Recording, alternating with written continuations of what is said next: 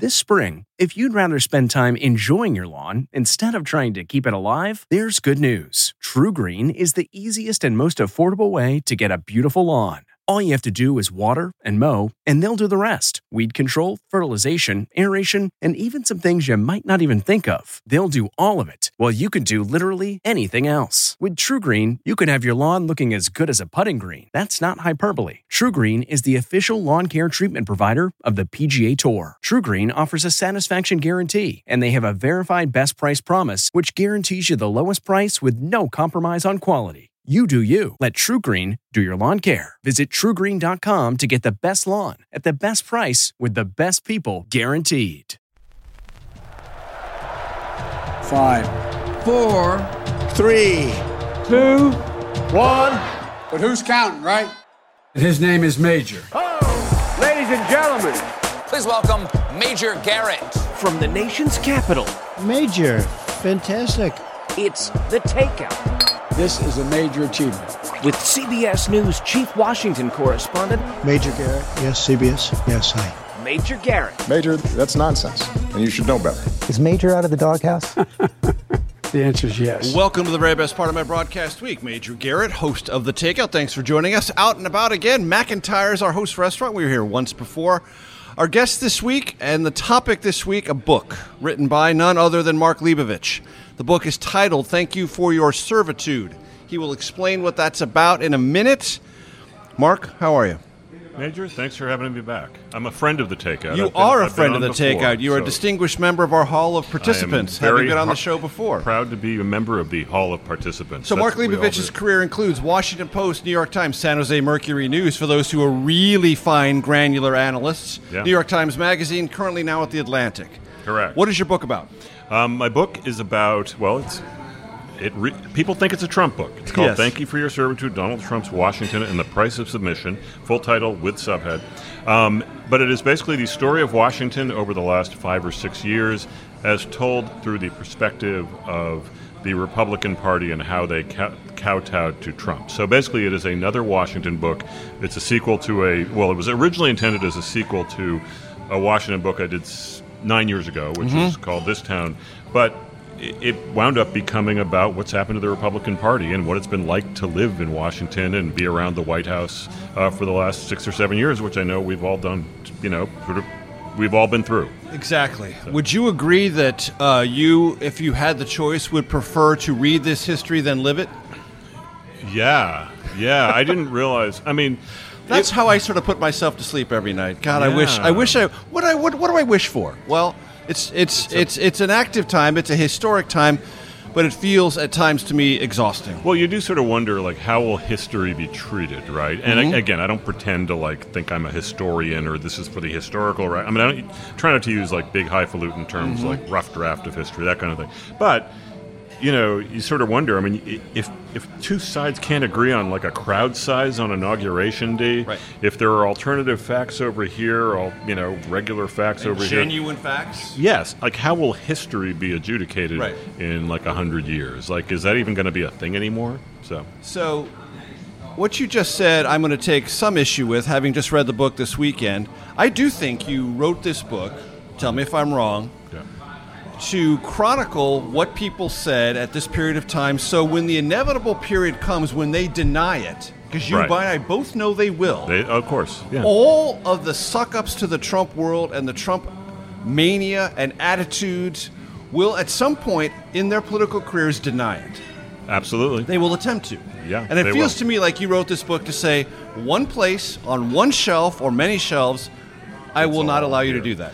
Yeah, I would hope that you know there will be many shells for many different books, but leading with this one, um, no, I, I, completely. And you know, the, the, my first hope, and I assume it's your first hope, and the first hope of any serious people in our profession is that at some point there is some kind of course correction back to a serious discussion of the facts, a serious discussion of what it is to be American, mm-hmm. patriotic, decent, truthful I mean, you know, these were all things we took for granted even 10 years ago when we were despairing over, oh, you know, the swamp is out of control. Right. So. Now, you wrote something in the book that I wrote in my book, Mr. Trump's Wild Ride. We both came to the same conclusion. which is this because we all went to a lot of Trump rallies. Yes. I'm at more than 100. Arden Farhi, my beloved producer, probably 120, but that's Wow. a lot. It's a lot. And More than you I and I heard this, and you wrote it in the book, and I wrote it in my own way. Trump supporters, and I don't disparage them, say whatever your Mark Leibovich, Major Garrett, picayune question about some fact that Trump Right. got wrong, he speaks a bigger truth. Right. And to them, it was deeply meaningful. Right. How much have you given thought to that process, what that means, and the fact that from one election to another, to another Trump got 10 million more votes Absolutely. after people observed what you chronicle in Yes. these five years? Yes. Um, great question. I, I would not discount, even today, you know, as I would not have discounted in 2016, the degree to which they hold in contempt the quote unquote. You and me? Uh, the, the, the media, The media. elites, the academic elites, Right. the corporate elites, Corporate elites. the you know the coastal people. Uh, Yes. Mm-hmm. not all coastal. I mean, a lot of big cities, college towns, you know, between the coasts. But there's a type. Um, Mm-hmm. The type tends to be Democrat. You know, I mean, back in the Reagan days, like the they were perceived to be more conservative, like Mm-hmm. Goldman, like you know, academia. Even I mean, college-educated people were overwhelmingly Republican. That's Right. that sort of flip. So I don't know. I, I do think that to some degree. Trump was a convenient, kind of blunt object for a lot of people. And he was known to them by his enemies, and that mattered Yes. a great deal to them. Maybe it mattered the most to them to some degree. If Yeah. if there was a reaction, and you talk about these reactions in the book quite frequently, Yeah. that reaction, that tectonic sense of oh, the things are shifting, and ang- people are angry at Trump, therefore he must be on to something. Right. Whatever the particulars are was me- were meaningless, and I think that's where the whole election denial thing has gone. The particulars have completely vanished. Nobody can cite anything anymore. They're No. all debunked, but it doesn't matter. Yeah. The enemies matter, The and the enemies enemies, matter. including me, Yep. academ- academics, Yep. election officials, Yeah. we're all part of somehow this insidious set of voices Yeah. that they perceive threaten them at a very primal level. Very primal level. Yeah, and and look, it's a what, and that's a fact. it, it is a fact, and it's a and is influencing our politics. in a big way. What I focused on in the book, and what really offends me. n- None of what you just said offends me necessarily. I mean, I, I, I you know, like you said, we we're not disparaging Trump supporters, or not, you know, we're not meaning to. I mean, what They have I- their they have their feelings, they have their perspectives, Yes. and they have a vote, and they've Yes, exercised it. and yes, and they're you know they're fellow Americans. Uh, I resent, came to resent, and wanted to focus on the people who knew better. The people in Washington, the Republicans, almost overwhelmingly, actually overwhelmingly in Washington, all of whom knew better, who will privately tell us this is nonsense, this is complete BS, and can you say BS on the takeout? Yes, you can. And With gusto. And then when the camera comes on, when the mic comes on, Right. it's like you know, all hail Mr. Trump. I mean, he is our guy. We or love him. I didn't see it, or I I, don't have a comment, it. or I can't really relate to that. they or, literally or some- running yes. away. Literally, I mean, you've been in those situations Constantly. where where Republican senators, all, again, all of whom knew better, are literally running away, pretending to be on the phone. Um, it was sad and it was cowardly, and that's what the focus of this Pick your metaphor. Lights on, lights off, mic on, mic off. It's Yeah. essentially two separate conversations Right. Republicans would have with you. Yeah. A private conversation that was Yeah. florid, full of specifics, revulsion. Revulsion. And then then there's this separate, publicly consumed conversation yeah. That contains none of that and betrays a sense of fidelity that doesn't actually exist in any intellectual sense. It is exhausting. It is really exhausting. I mean, I mean, you know, also, you know, luckily a lot of this is on tape. Yes. I mean, a lot of these people actually did run against him in 2016. They would say, "Oh, I've evolved. I've come to like him. I golfed with him a few times. Oh, I realize he's a great guy." I mean, that's Lindsey Graham's thing. I mean, but no, they all know better. And what's interesting, and I don't think I've talked about this. You look at like Marco Rubio. You look at Kevin McCarthy when they actually do talk about this publicly. They look so sad. Mm-hmm. They look miserable because they, on some level, and it's probably pretty far down at this point, but on some level they know what they're doing. Elise Stefanik. That's the other thing. She always, I mean, Elise Stefanik, you know, could be a, I don't know, she could be majority leader of the House or, you know, the number three or the whip, whatever Conference it is. chair, something Conference else chair. She'll in get a big job Right. potentially if things break right. You know, like um, John Kennedy of Louisiana. She went to Harvard. I mean, Rubio. I remember, you know, when I first met him in 2010, and then wrote about him when he was Right. running for president. Great aspirational new face of the I mean, Republican Party. tremendously charismatic. I mean, he- his story about the danger of charismatic leaders and tyrants based on his parents' experience with Castro Right. was so like it was so Reagan-esque. I remember just being blown away by it. and- Reagan-esque, resonant, and relevant. Except all of it. Except, except things have changed. Mark, let me interrupt you. 100%. Let me Yeah. run to break. We're going to do that here in a second. McIntyre's is our host restaurant. Always happy to be out and about. We have a lunch menu in front of us. Mark will decide what he wants to do. during the break. Yes, Or- more on the book. camera. Thank you for your servitude. When we come back, I'm Major Garrett, segment two, coming right at you. Have you ever covered a carpet stain with a rug? Ignored a leaky faucet? Pretended your half painted living room is supposed to look like that? Well, you're not alone. We've all got unfinished home projects. But there's an easier way. When you download Thumbtack, it's easier to care for your home from top to bottom. Pull out your phone, and in just a few steps, you can search, chat, and book highly rated pros right in your neighborhood. Plus, you'll know what to tackle next because Thumbtack is the app that shows you what to do, who to hire, and when. So say goodbye to all those unfinished home projects and say hello to caring for your home the easier way. Download Thumbtack and start a project today. From CBS News, this is The Takeout with Major Garrett. Welcome back to the Takeout. I'm Major Garrett. McIntyre is our host restaurant. Mark Leibovich, our special guest. So, folks, if you don't know or have experienced the pleasure of reading Mark Leibovich, one thing you need to understand about him in Washington is there's a masochistic quality to what Mark Leibovich brings to his biographies. People want to be skewered by him. They want to be lanced, pierced completely through, run through by the rapier that is Mark Leibovich's But it's observational a fun approach. Book, it's a fun book read. It's fun Yes. beat trade. No, seriously, Yeah, people yeah. people want to be in this. They do, and they're like mortified if they're not such a grandee in this town that they're not getting Mm-hmm. the Leibovich treatment. You've learned this, right? Yeah, and there's a whole group of people who snub me whenever I see them in public to prove it.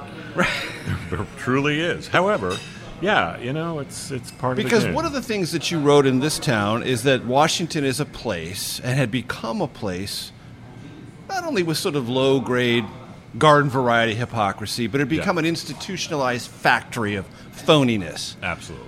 Now, of course, Trump said much the same thing. He did. What's the difference, or is there one?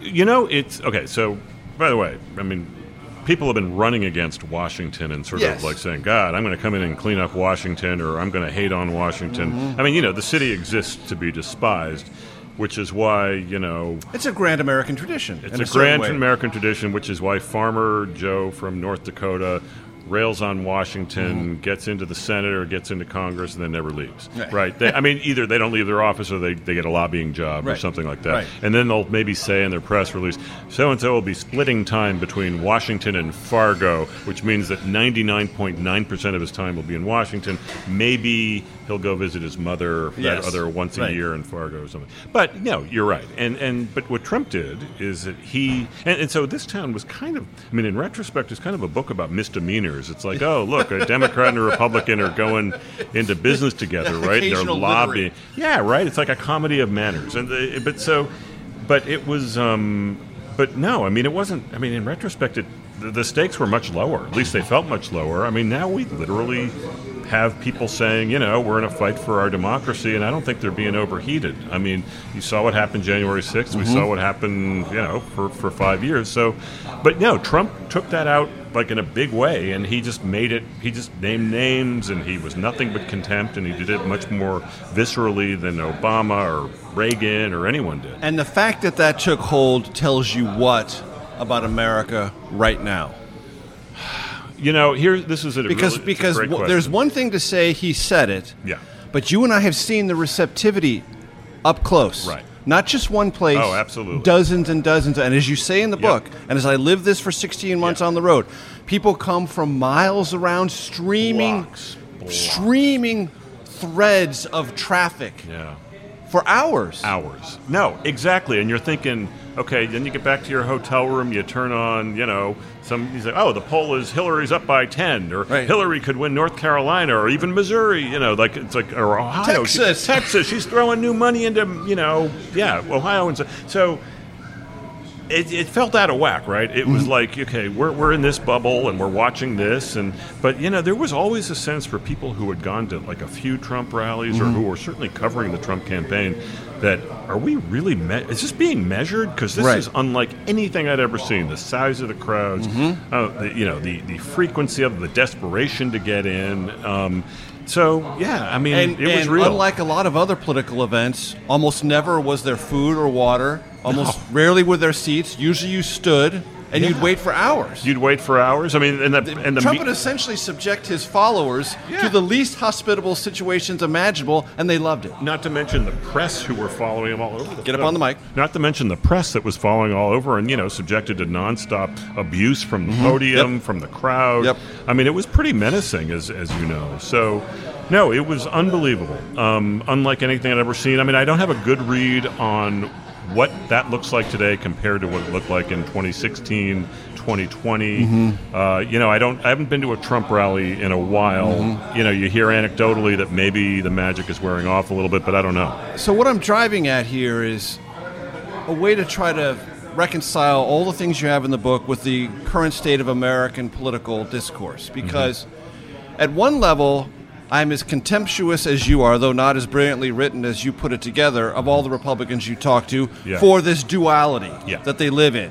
But on the other hand, I'm like, they are realists. They live in a confined world where if they want to keep their job, they must do a certain number of things in order to keep it because things have been reversed. They're not in control any longer, and that's what I think is about what you're describing the helplessness and sadness. They're not in control. Uh, yes Or so- or so they have assumed. or so they have assumed i would i would So, so if you tell yourself you're not in control, guess what? You're not in control. Correct. They And are, that's what they've told w- themselves. that's what they've told themselves. I would offer that they are 100% in control. Mm-hmm. I mean, Liz Cheney is no more or less pragmatic than Kevin McCarthy is. She has just made a choice. Or Lee Stefanik, Or, or Lee Steve Stefanik, Scalise. or Steve, or on the Or other Ted end, Cruz, Mark Sanford, Jeff Flake. I mean, depending Oh. on what side you come down.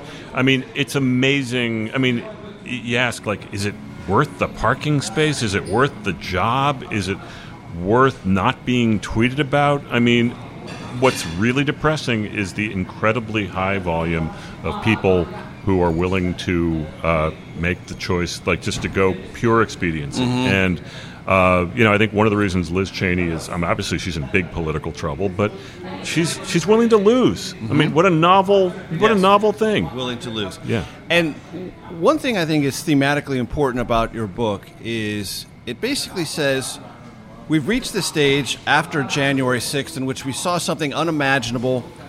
However, when I read your book, I hear you saying all the whitewashing that began almost as soon as Trump gained momentum Yeah. led inexorably to January 6th Yeah, because all of that was a practiced effort to not see what was visible, yeah, to minimize what was harsh and repellent and repugnant, Yeah. and in so doing, laid the groundwork intellectually, politically, thematically for January 6th. absolutely. Yeah, and So they're all Yeah. complicit.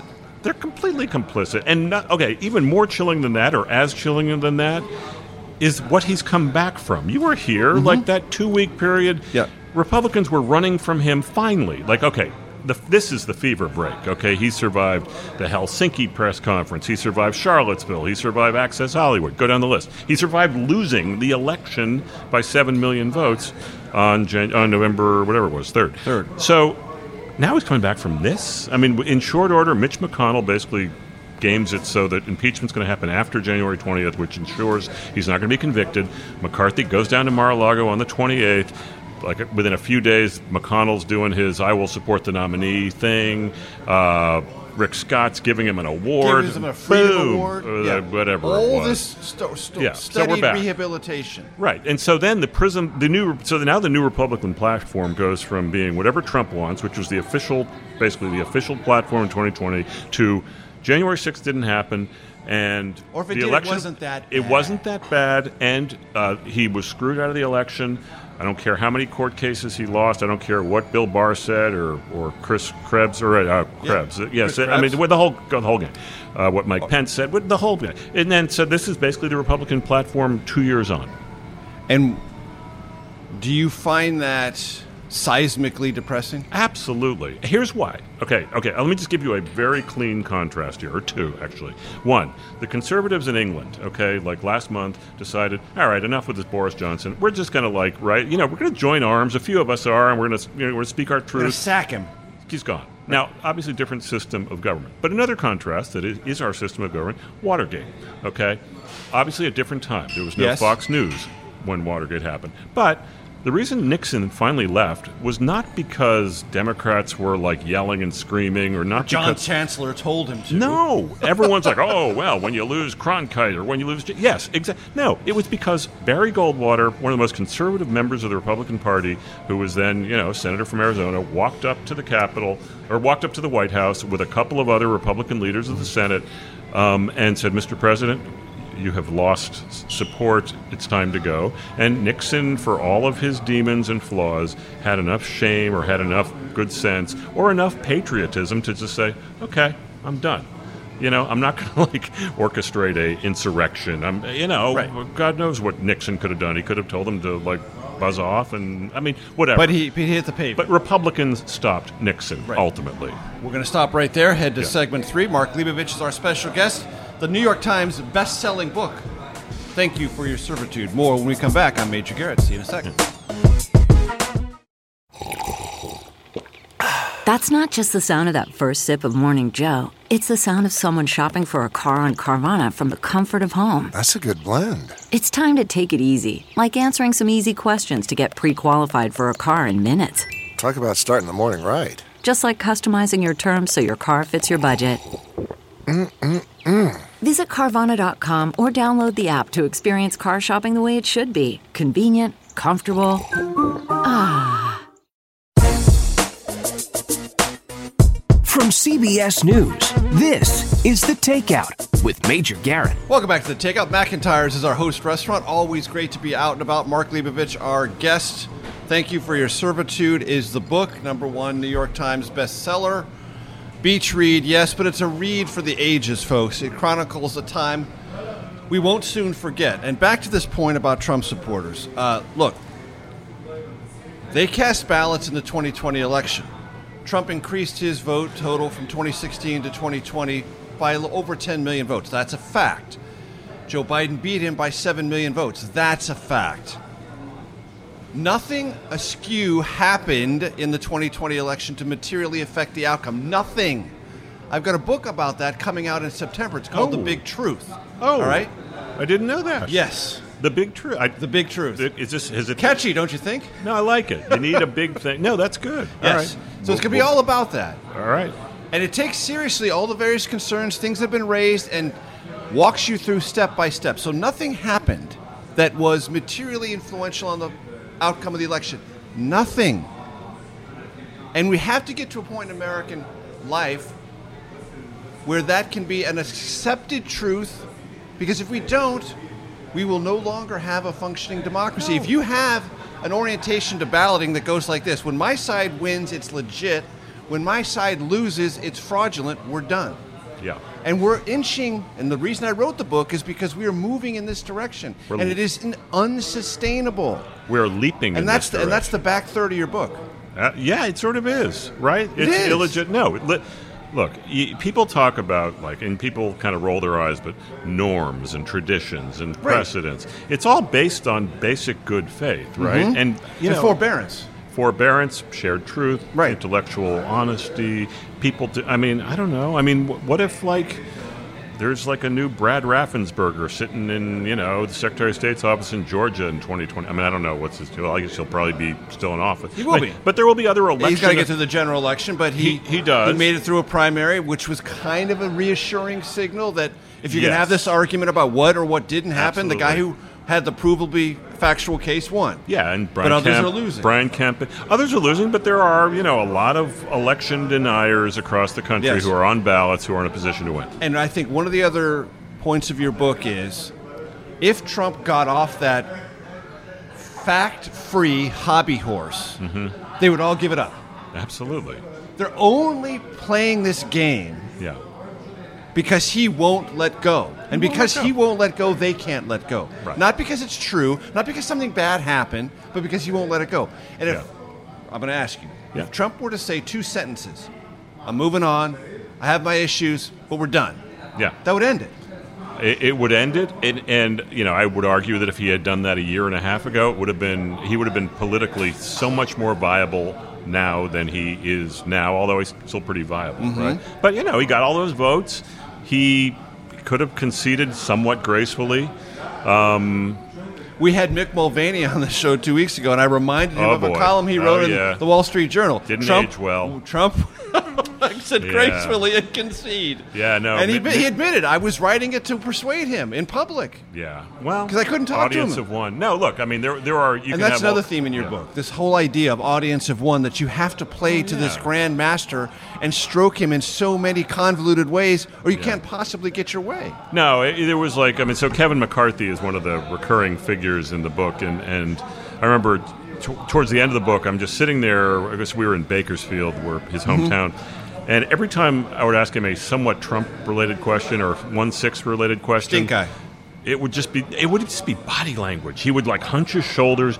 He'd look scared, and he keep. Why do you keep asking me about Trump? And the reason it's not that he couldn't talk endlessly about Trump privately um, or to his donors or what have you. It's just that he knew that if he said one word that Trump was not going to like, and that got in the New York Times, where I happened to be writing at the time, you know, he was going to get in big trouble. Could cost him his speakership, and the only thing that matters is speaker. I'm just going to run some names by you. All right.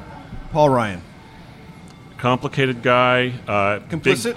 sure, to a point. You know, he, again, still on the Fox News board. I think without Fox News, uh, Trump would not be have rehabilitated as many times as he was. So, yeah, that you know, Ryan very ambivalent. Um, a hero, not a hero to the right, not a hero to the left, kind of caught in the middle. I think he's probably very happy to be out of prob- public life right now as much as Mike. Pompeo.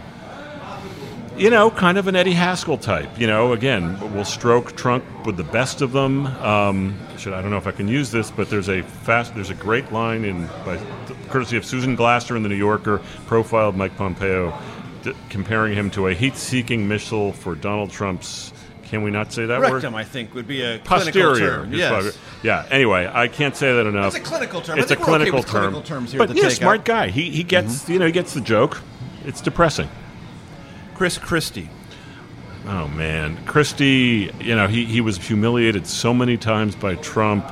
He apparently is going to be sort of like an anti-Trump truth teller type, but I don't think he quite knows what he's going to be. Like Chris Can Christie. Can he be a, tr- a truth teller about Trump after all this? I don't think so. But you know, look, Chris Christie loves the game. He And loves to be around. Loves to be around. Loves you know he's kind of a wise guy. I will He's- tell you a story. Uh, Yeah. I interviewed Chris Christie on C-SPAN for one of his books. It was the it was a book about Kushner and everything Yeah, and that yeah, hassle. yeah, yeah, yeah. And he said something in the middle of the interview that stopped me cold. He said, "I've known Trump for many many years. Donald Trump is least loyal to the people who are most loyal to him." It's True. Absolutely. And that had a ring of truth to me. Well, it's certainly in his so much case. so that I had him repeat it. I said, "Oh, "Say that again," and he said it again, flat out. I mean, the, And I uh, think history has borne that out. yeah, in Christie's case, and probably most in like most dramatically. Would you in also say Mike that of the Pence's people who case, have been yeah. arrested and prosecuted for storming the Capitol? No, because he did No, not. he, he could have been more loyal to He them. could have been more loyal to them. He could have pardoned them. He could he could have like told them like don't get in trouble, don't get arrested, don't like be violent. I mean, again, there's any number of ways he could have helped them out while he was pardoning, you know, Jared Kushner's father-in-law and you know any number of you know Bannon. Yeah, there's the whole the whole the whole the whole crowd. So. Um, Mike Pence, there was no more loyal vice president in history. You know, could have been hung. Hate to say it, but you know, Might have happened. and I'm not sure Trump would have been all that upset. It's hard to know. It's hard to know. I mean, that's like this is you get see the thing about writing these books and stories is you get into these weird thought experiments. But like, what if that happened? Right. Like, is Trump still viable? I'm not sure. It's But the Fifth Avenue thing. Right. It's hard to know. It's hard to know. And you write in the book that you don't want to try to be an armchair psychologist. Lots of people have tried around Trump. There have actually actual psychologists wrote an entire book about it. Absolutely. The danger of Donald Trump. Yeah, his own but cousin. you can't as you have been, I think, accurately described, the preeminent anthropologist of what Washington, D.C. is, good and bad, you can't escape the temptation to try to get into this psychological world. Have you? Oh, not really. I mean, I think it's pretty obvious, to be honest with you. I mean, like he, he. I think I, I always felt like I knew him fairly well. I thought, you know, kind of compelling, but I can tune him out. Uh, he's basically harmless, you know, whatever. He's got his thing. Yeah, became less harmless when he became a birther, and that whole thing started. Not harmless. Um, but then I'm thinking, you know, he's running for president. Maybe he was just playing a part, and you know that went away in like two minutes. Like Yep. so, so I don't know. Look, the guy, I, I think he is a, as about as well known a politician. You know, everyone knows her. He's he's very predictable. I would say. And it strikes me, and you write about this in the book, that on January 6th, he was mesmerized because this was, to his mind, a stupendous act of allegiance and love for him. And he was transfixed by it. Totally. I mean, that was that to me is the And the underlying moral wretchedness of it, what was happening institutionally in the country, the guardrails Yeah. that were being shattered, vanished from his sense of Yeah.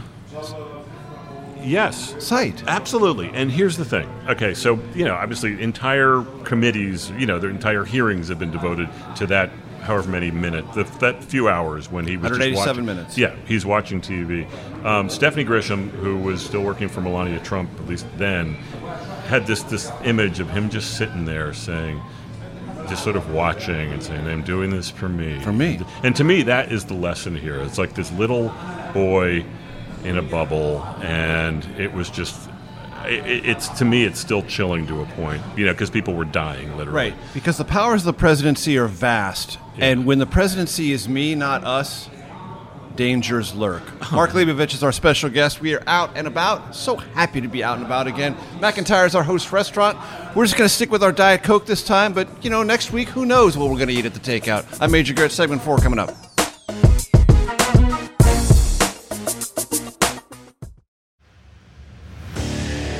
What makes a life a good one? Is it the adventure you have? Or the friends you find along the way? Maybe it's pursuing your passion while striving to protect, defend, and save what you believe in every single day. So, what makes a life a good one? In the Coast Guard, we think it's all of the above and more, but you'll have to find out for yourself. Visit gocoastguard.com to learn more.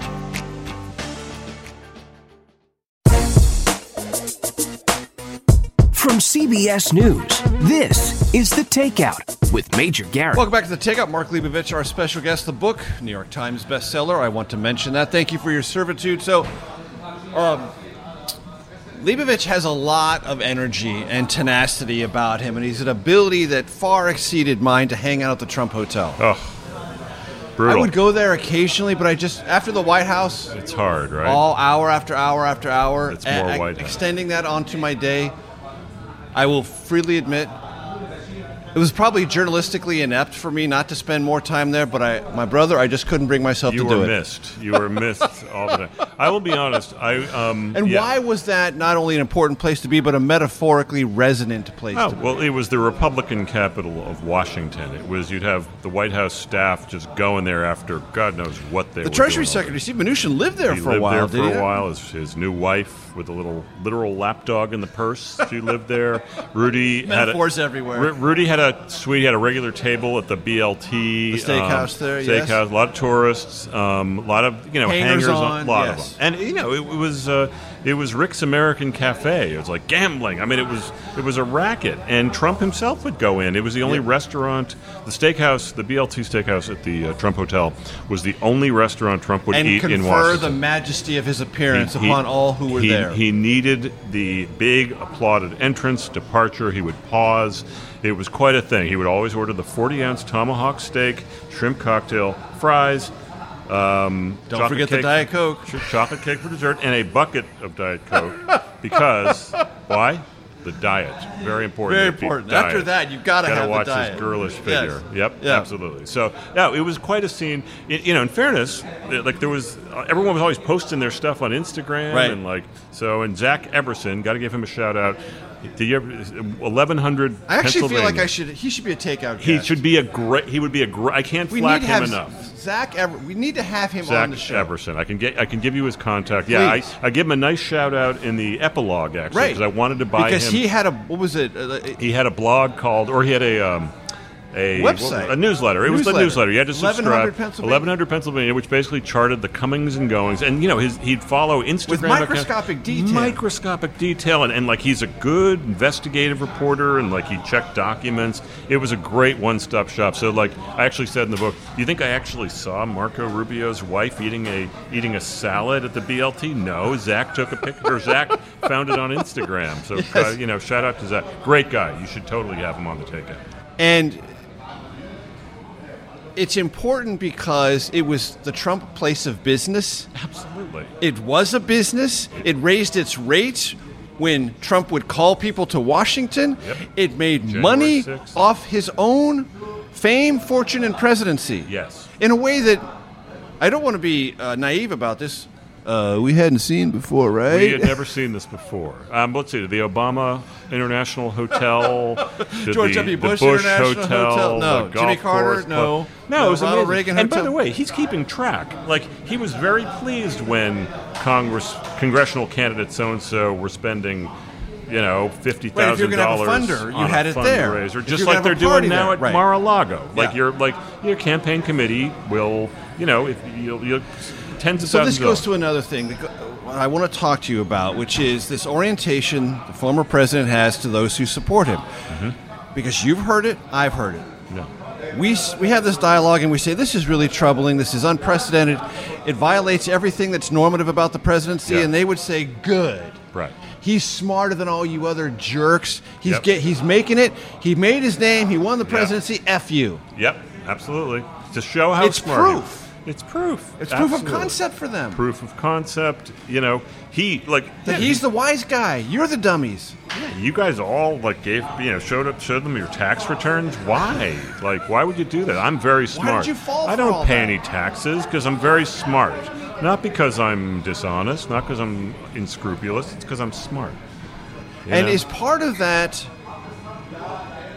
a deeper accounting that Washington journalism for the last 20 years has to come to grips with? Because if you tell the country this city sucks, it's full of grifters and hypocrites and phonies Yeah. and, and shysters who are just trying to take you to the cleaners and you don't know it, yeah. Trump comes along and says, Guess what? It's all true. And I'm going to fix it.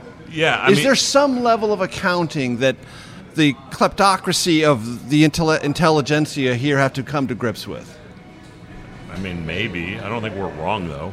Right. I mean, if that's what the country. I mean, look, it it's, sounds disdainful to say, but I mean, here's my here's what gives me hope. Um, we don't have not seen much proof that that model works for anyone other than Trump. Right. Okay.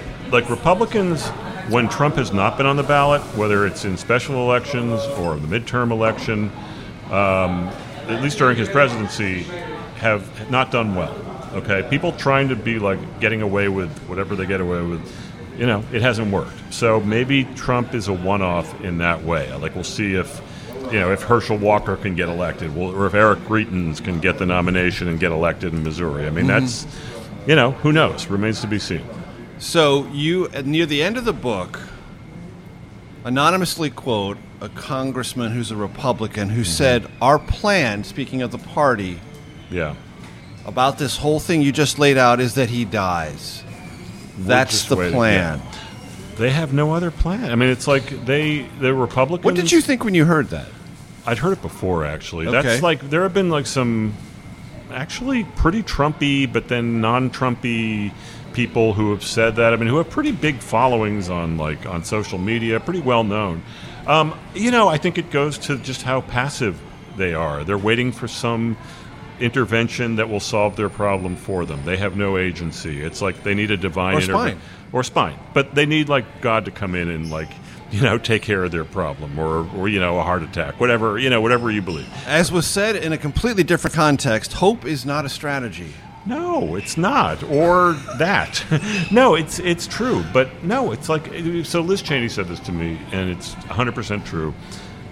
You know, the problem I have is is I mean, if you're like Kevin McCarthy, you're going to go all in with Trump, and we all see what that's about. But it's the bystanders, like Mitch McConnell. This is what she said, is a bystander.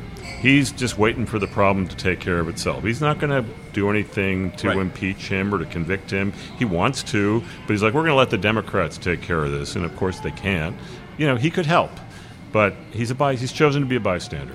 And a bystander at a pivotal moment in American history will not age well, I don't believe. I would hope not. I mean, who knows how history will be adjudicated? But I agree with you. I agree with you 100%. I, I think, you know, it will probably send a really.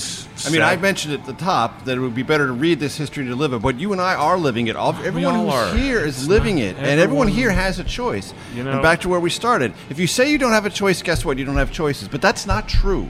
It's not Everybody has a choice. And this is why I'm very happy that Liz Cheney is so conservative. Her voting record is so in line with Trump because they can't just say, "Oh, it's a liberal thing." I mean, Right. I've had more common cause with And conservatives. whether you've watched the January 6th hearings or not, just go through the list of witnesses. All 95% Republicans. Republicans.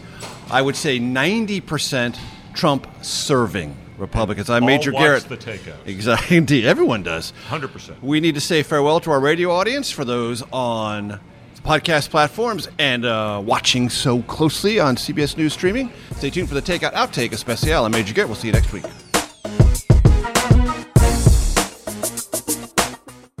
Worried about letting someone else pick out the perfect avocado for your perfect Impress Them on the Third Date guacamole?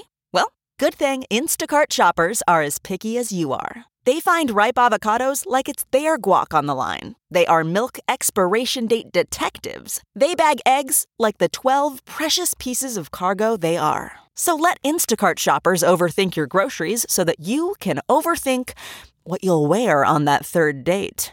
Download the Instacart app today to get free delivery on your first three orders while supplies last. Minimum $10 per order. Additional terms apply. From CBS News, this is The Takeout with Major Garrett. Welcome to your Takeout Outtake Especial. I'm Major Garrett. McIntyre is our host restaurant. Always great to be here. Mark Leibovich, our special guest. The book, Thank You for Your Servitude. One of the themes in the book is about two funerals one for John McCain, one for George Herbert Walker Bush. And in this town, the book that preceded this one, you sort of take Washington funerals very much to task as a place in which a lot of puffery and I'm here, therefore I'm relevant. My relevance makes this funeral a thing. Right. But it seemed to me what you were describing in both of these funerals were all of that true, but they were also official Washington's way of grousing and rejecting Trumpianism in a kind of Absolutely. ornamental way. Yeah, I mean, look, I, funerals are. I mean, funerals are.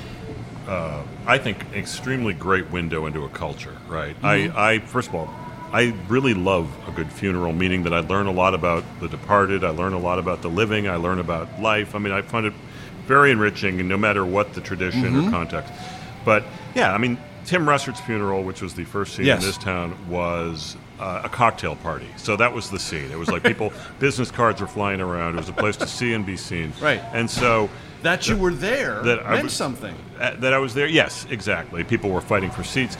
John McCain's funeral was very much. I mean, first of all, McCain himself choreographed it. He had Obama and Bush um, give two of the eulogies, both of whom he lost very bitter elections to. He made a point of making sure Trump was not invited. It Mhm. was a big middle finger to, to Trump. And, you know, that was quite a scene, too. And a lot of people in the press were saying, okay, this is a message from the old one. And it kind of was. I mean, Mhm. everyone was there. Same with Bush. I mean, Trump actually did go to Bush 41s, and it was awkward. Like, he had the Hillary death stare. You know, Michelle Obama could barely look at him. You know, Bar- uh, I mean, it was very, it was, it was quite Capital a thing. letters, awkward. Uh, it was really quite a thing to see.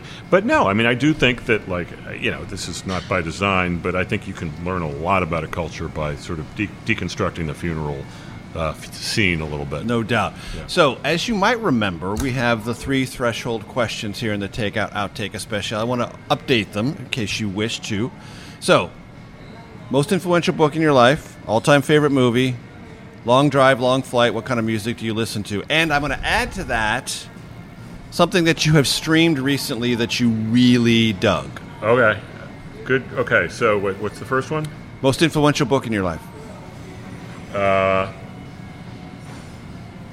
um, I'll just say what it takes. Mm-hmm. Loved what it takes. It, it, sort of opened my eyes when I read it to like, wow, that's possible. You can actually do that. Mm-hmm. Of course, you can because uh, there's only one Richard Ben Cramer. Richard Ben it. Cramer. Yeah. yeah. The great thing about that book, it's uh, 19 88 presidential campaign. Yeah. That book came out in the summer of 1992. Amazing, right? Four years of research, brilliant writing. Keep, it is the seminal work. Keep telling my editor, I need another four years, uh, but it, it, never flies. It is the seminal it's work. It's a great work. Amazing. It really is spectacular in every way. Absolutely. Favorite movie, or one of your favorite movies? And uh, the way to uh, think about that, you're scrolling through and you and you see it and you stop. Diner. Diner. Yeah. Barry Levinson. Loved it. Baltimore. Baltimore. Yep. I saw it like a million times. Haven't seen it in a while, but I love that movie. Very good. Music. You mean on the long drive? Yeah, or long um, flight. Yeah. You know what? Something I, you're really going to just jump into with here's both what feet. I like. I like a rental car with 10 buttons set, all with Sirius XM. Mix it up a little bit, mm-hmm. flip around if you're really. I, I like. I don't. Mm, I don't. I can't do one artist. I can't even do three artists. I need I need like the serendipity mm-hmm. of finding stuff. So that's you like randomness. Love randomness. I miss the serendipity that the old, the previous media right, culture that, afforded. that in another era, yeah. in big markets, yeah. the top FM DJ would right? put together a set, I, right. and people would applaud the set from their cars. Love between commercial breaks. Love the set. Like, how did you put five of those five songs right? together, and why? Yeah, and yeah, radio is just in a bad place as far as over the air. Love the love the satellite.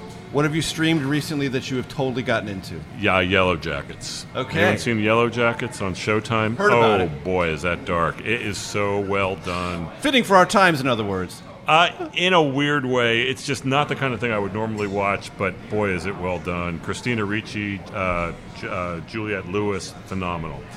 Highly you recommend. heard it from Mark Leibovich. Yeah. Yellowjackets and lots of other cool things. Lots. It's been a pleasure, cool. Mark Leibovich. Always great to hang out with you, Major. It's great to be back on the Takeout. Thanks for joining us, folks. We'll see you next week. I'm Major Garrett from McIntyre's. See ya. The Takeout is produced by Arden Farhi, Jamie Benson, Sarah Cook, Ellie Watson, Jake Rosen, and Ashley Armstrong. CBSN production by Eric Susanen. Follow us on Facebook, Twitter, and Instagram at Takeout Podcast. That's at Takeout Podcast. And for more, go to takeoutpodcast.com. The Takeout is a production of CBS News. If you like the Takeout, you can listen early and ad-free right now by joining Wondery Plus in the Wondery app or on Apple Podcasts. Prime members can listen ad-free on Amazon Music.